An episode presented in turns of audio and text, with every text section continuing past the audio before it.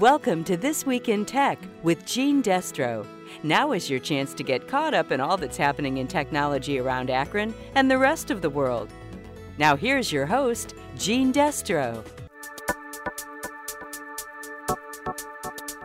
This week, it's all about technology and the fight against COVID 19 made right here at home in Ohio.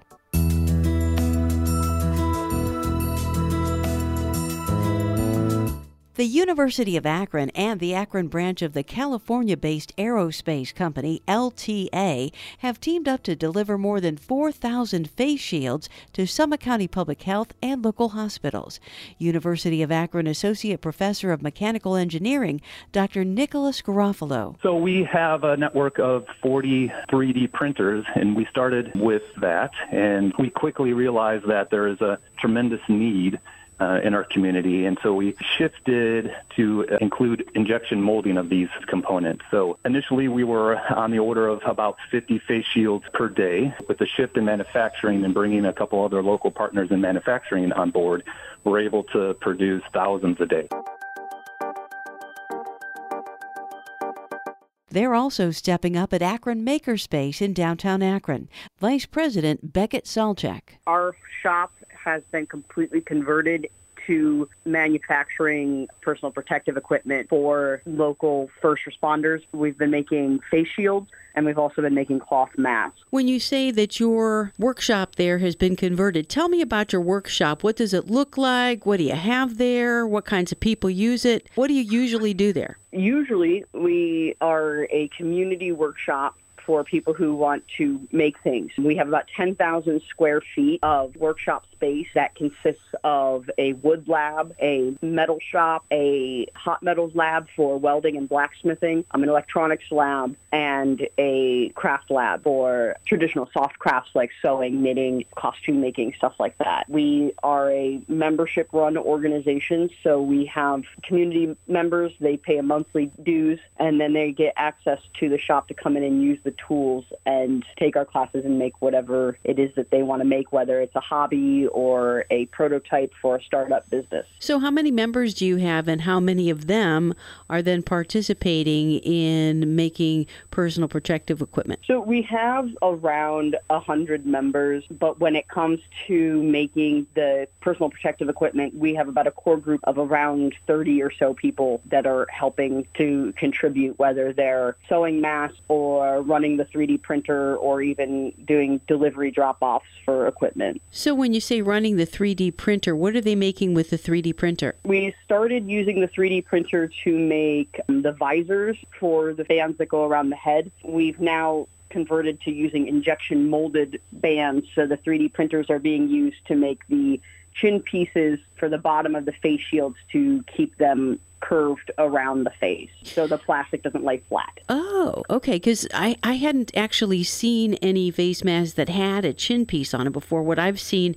in pictures has been there's a plastic piece that goes around the back of your head, and then mm-hmm. this curved mask, you know, hooks onto that. So, how do yours look different than that? So the bands on the top of the head look pretty similar to what you've seen. So they're pretty durable and they hold up to sterilizing a lot better. The plastic that we're using for the face shield is a little bit thicker. It is a food safe and medical grade plastic that we were able to get our hands on right when this started. So the chin piece is a 3D printed piece that snaps on the bottom right in the middle of the face shield to help keep the plastic from the face shield curved around the sides of the face. How many of them have you guys produced and who are you giving them to? We've produced about 3,300. We're set up to make a few thousand more and they've been going to local hospitals and other first responders. We've also like sent some to some orthodontist offices and dentist offices. What about the people who are sewing? What do they make? So we're making cloth masks. We're making a fitted cloth mask so they're not the uh, pleated type. They fit right over the nose and mouth and chin area. And then they have two elastic loops that go around the back of the ears. Can people get involved still and help you guys out? Tell me about how they can find out more and how they can get involved if they can. If they want to donate their time, we're always looking for people who are willing and able to sew from home. We can provide them with a kit to make the masks and then we can drop off the kit and pick up the completed masks when they're done. then they can be sterilized and distributed to people who need them. So tell me the URL for the Akron Makerspace if people want to find out more about it. Our website is akronmakerspace.org. You can also find us on Facebook at Akron Makerspace. And in Columbus, they're coordinating the national rollout of technology that allows much needed N95 masks to be sterilized and reused. William Richter is a microbiologist at Battelle. This is a process that we've used in our laboratories for a couple decades.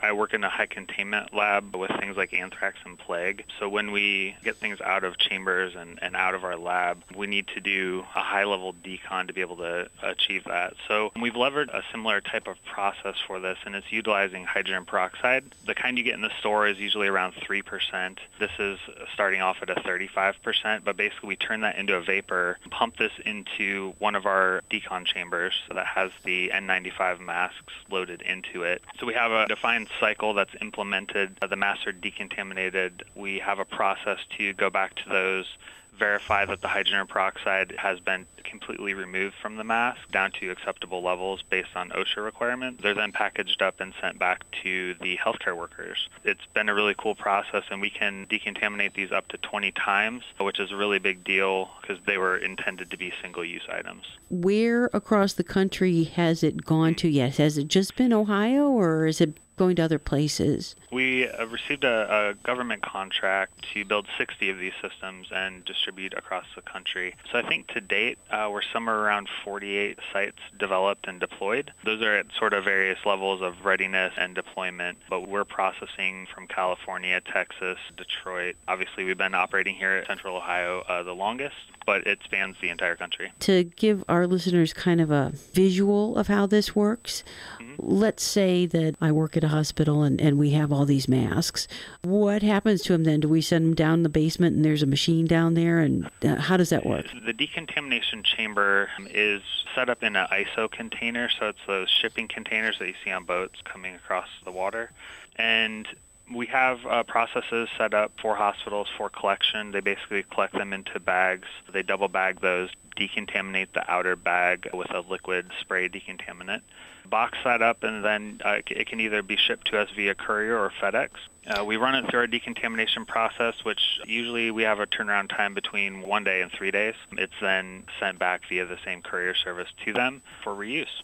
So, for people who really don't understand what Battelle is in the background of your organization, can you give me a thumbnail sketch? Yes, we are a large nonprofit R&D facility. So we research a lot of different components, medical devices, tactical armored vehicles, at our facility, um, we do a lot of vaccine and therapeutic research, ultimately for licensure of the FDA. So since this has spun up, we've been doing a lot of different things with the SARS virus. We've done the critical care decontamination system, which we've been talking about. We've also developed an assay uh, for the COVID-19 disease, and we've set up a CLIA certified laboratory to help Ohio and the country have more tests available that we've all been hearing about. And we've been developing uh, models to ultimately be able to test vaccines and therapeutics as they become available. So this pandemic kind of, at least to most people, it kind of came out of nowhere and was very surprising.